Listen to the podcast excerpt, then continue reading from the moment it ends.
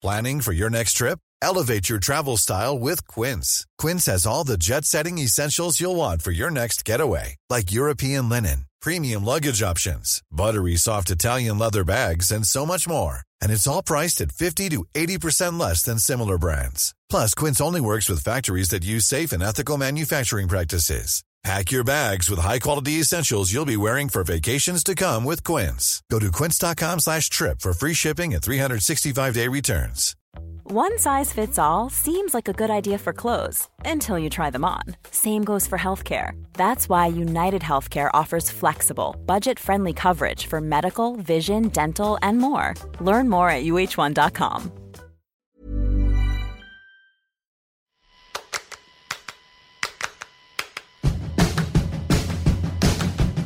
Welcome to Unscrewed, the show that knows that real liberation includes sexual liberation. I am your host, Jaclyn Friedman, and this here is another spare parts episode of Unscrewed where we bring you a little of this, then a little of that. We get you in and out in 15 minutes or less. How is everyone holding up? How is anything holding up? I have been just all over the map mental health wise. I've been trying to take care of myself and the people I love, my community, but some days are better than others. so, uh, yeah, I'm hoping that you're healthy and that you have everything you need and that you have community. And I'm really thinking of you all. Uh, you're one of my communities, and I I'm really glad that I got to see some of you earlier this year on book tour for Believe Me and got to give you hugs and see you in person. And I'm trying to like call on all of that reservoir now. There's a bunch of shit news to talk about today, unfortunately. As many of you probably by now saw the piece I wrote for Teen Vogue about Joe Biden and Tara Reade, but if not, I encourage you to go give it a read. Just go to Teen Vogue and type my name into the search bar, you'll find it. Um, but you know, my basic take on that is I believe Tara Reade, that we can't just fucking believe survivors. We can't just believe women when it's politically convenient. I wish this wasn't happening. I wish we had a different fucking candidate. I worked hard to promote a different fucking candidate.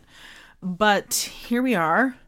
And I absolutely believe her. I, the things that are being used to discredit her are mostly things that are used to discredit every survivor. You know, her memory doesn't line up precisely, and uh, you know, why didn't she come forward sooner, and all of that bullshit. And I'm so tired of it, and I'm so tired of the fact that people don't think other survivors are hearing. Right, like when you talk about Tara Reade, you are talking about all of us.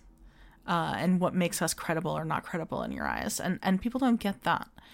So go read the piece if you haven't. Let me know what you think. Uh, I say in it that I would still vote for Joe Biden if he doesn't do the right thing, which I think he should drop out right now and let other folks who suspended their campaigns re-enter and and duke it out for the nomination.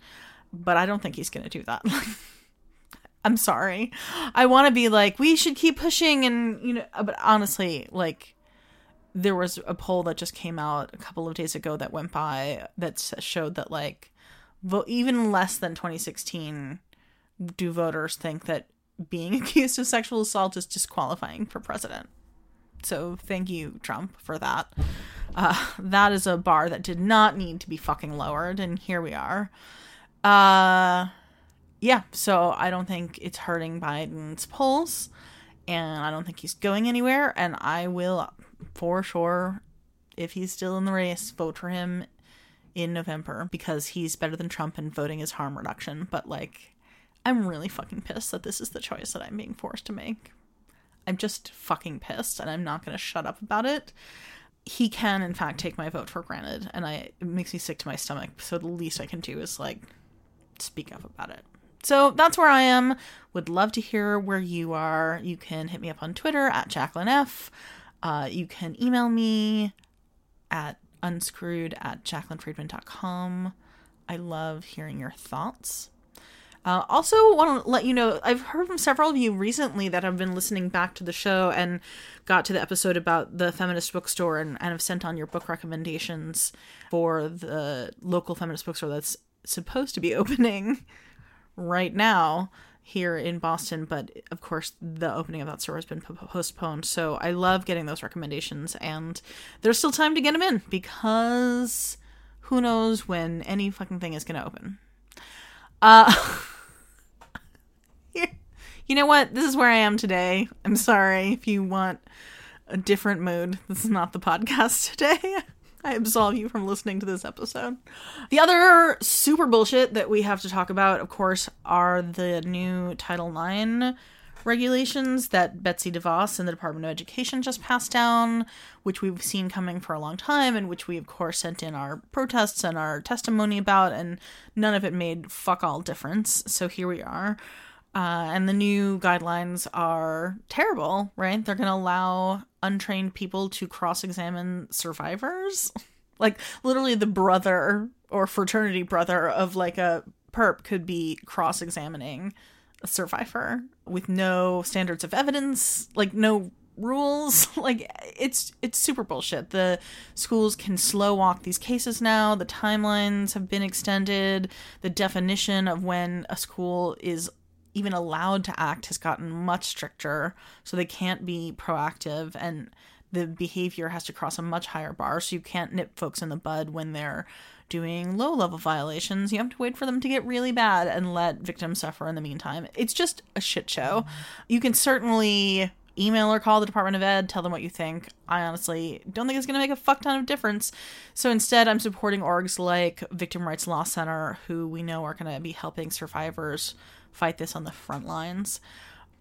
That's my advice to you. And I'm hoping that we'll be talking more about Title IX in an upcoming show. I'm working on that.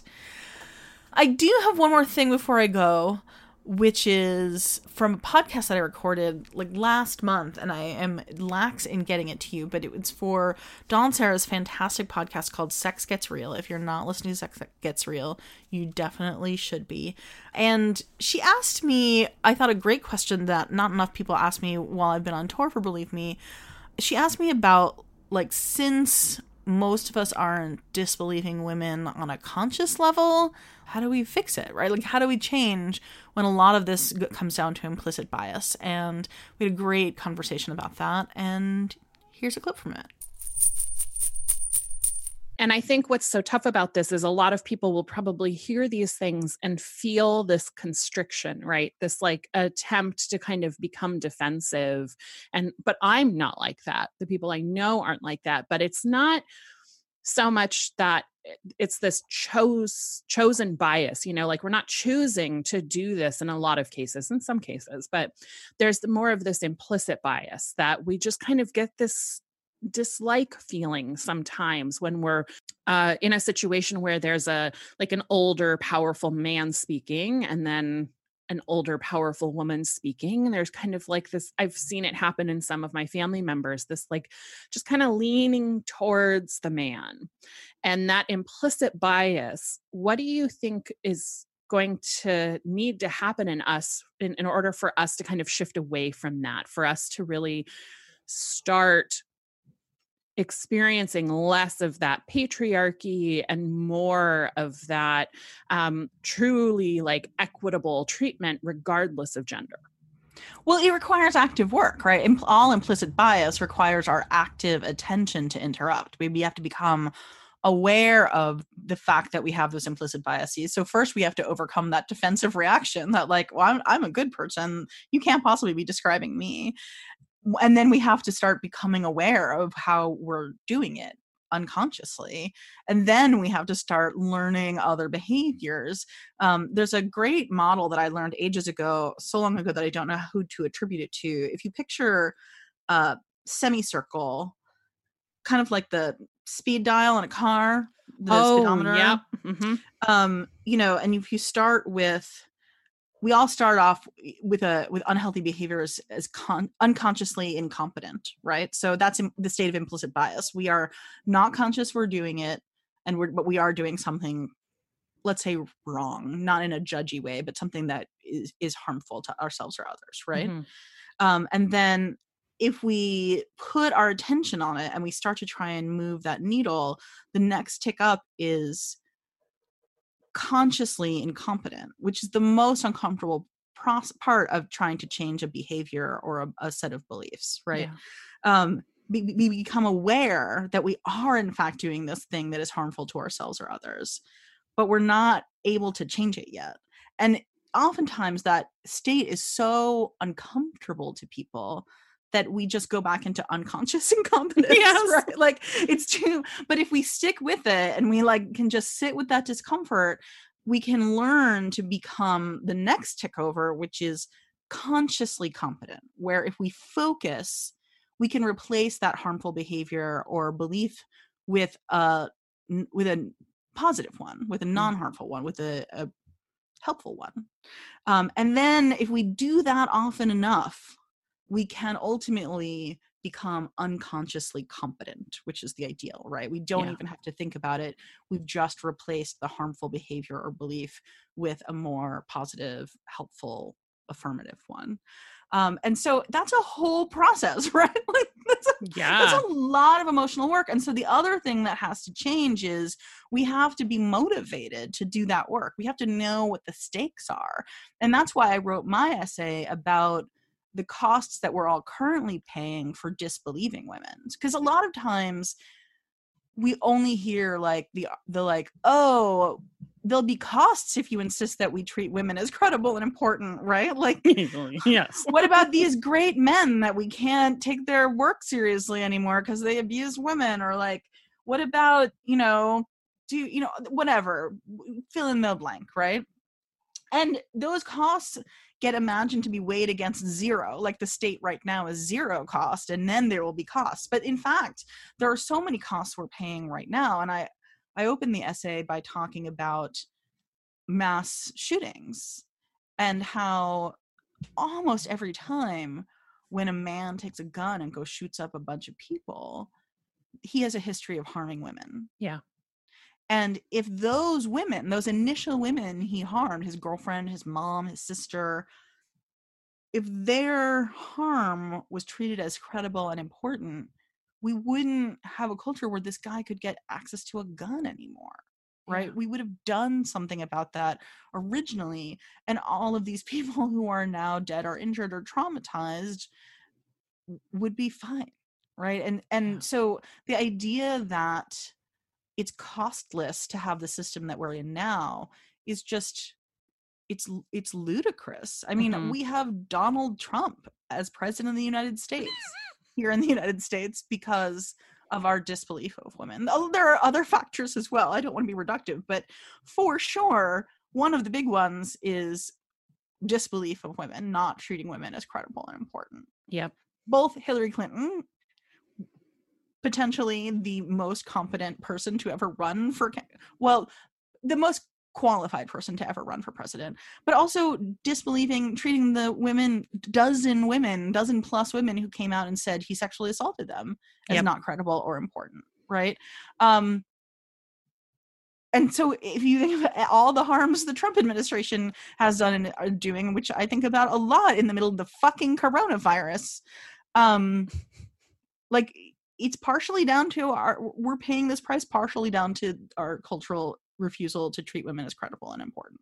Yeah. Um, and so we have to start making visible the costs we're paying in order to motivate us to do that really difficult work of undoing our implicit bias. Yeah. Again, that was Sex Gets Real, Dawn Serra. You should definitely check out her podcast. Uh, and my episode, we talked about lots more stuff besides that. It was a great conversation. If you have advice questions, if you have topics you want us to cover for the show, if you want to give me feedback on any of my segments, if you want to just vent with me, I am around. Hit me up on Twitter at Jaclyn F. On Instagram, I'm Jacqueline Effable. You can email me unscrewed at jacquelinefriedman.com. Jaclyn Friedman is spelled J A C L Y N F R I E D M A N.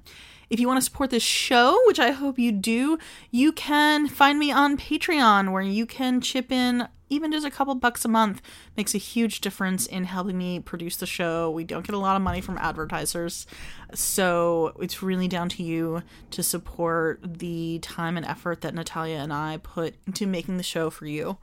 If that's not in the cards for you right now, I know money is tight for a lot of people. You can also rate and review us on sites like Apple Podcasts, or you can also just talk about us, shout from the rooftops how much you love this show. Woo! Uh, I'm really loopy. You can also rate and review Believe Me and or any of my books on Amazon or Goodreads and that helps people find my work as well. Unscrewed is produced by yours truly Jaclyn Friedman and edited by the fantabulous Natalia Rodriguez. Our in and out music is by the Pink Tiles and our cover art is by Nicole Dodonna. Until next week, I am wishing you safe and happy sex lives.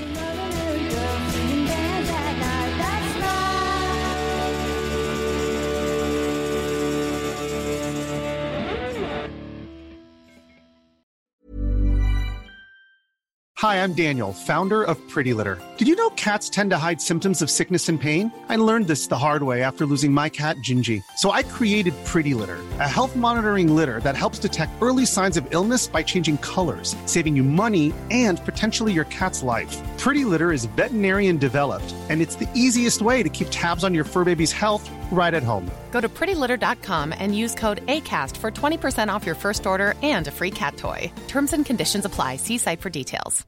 If you're looking for plump lips that last, you need to know about Juvederm lip fillers. With Juvederm Volbella XC and Juvederm Ultra XC, your lip look, whether it's subtle or bold, can last up to one full year with optimal treatment and no additional maintenance. Find a licensed specialist and see if it's right for you at juvederm.com today. That's J U V E D E R M.com. Add fullness to lips in adults over 21 with Juvederm Volbella XC or Juvederm Ultra XC. Do not use if you have severe allergies or a history of severe allergic reactions, or if you're allergic to lidocaine or the proteins used in Juvederm. Tell your doctor if you have a history of scarring or taking medicines that decrease the body's immune response or that can prolong bleeding. Common side effects include injection site redness, swelling, pain, tenderness, firmness, lumps, bumps, bruising, discoloration, or itching. As with all fillers, there's a rare risk of unintentional injection into a blood vessel, which can cause vision